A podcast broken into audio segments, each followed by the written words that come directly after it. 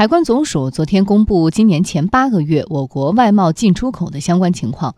数据显示，前八个月我国进出口总值同比增长百分之三点六，外贸继续保持平稳增长势头。来听央广记者刘慧民、丁飞的报道。海关统计显示，今年前八个月，我国货物贸易进出口总值二十点一三万亿元人民币，比去年同期增长百分之三点六。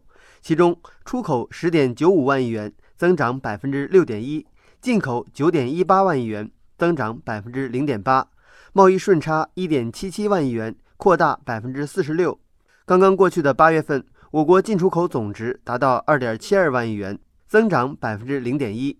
海关总署统计分析司司长李奎文：当前国际经济贸易增长放缓，但我国外贸进出口一直表现出较强的韧性。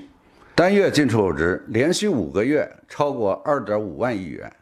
从主要进出口市场来看，欧盟和东盟作为我国第一大和第二大贸易伙伴，贸易总值分别达到三点一五万亿元和二点七四万亿元，分别增长百分之九点七和百分之十一点七。同期，我国对“一带一路”沿线国家合计进出口五点八三万亿元，增长百分之九点九，高出全国整体增速六点三个百分点。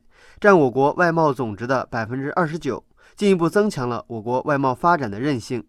与此同时，李奎文表示，我国进出口商品结构也在持续优化。中国既是世界工厂，也是世界市场。今年以来，我国出口商品结构持续优化，扩大进口迈出坚实步伐。民生消费类产品进口增长较快，一至八月份，猪肉、牛肉和水海产品。进口值分别大幅增长，百分之六十六点一、百分之六十五点二和百分之三十八点五。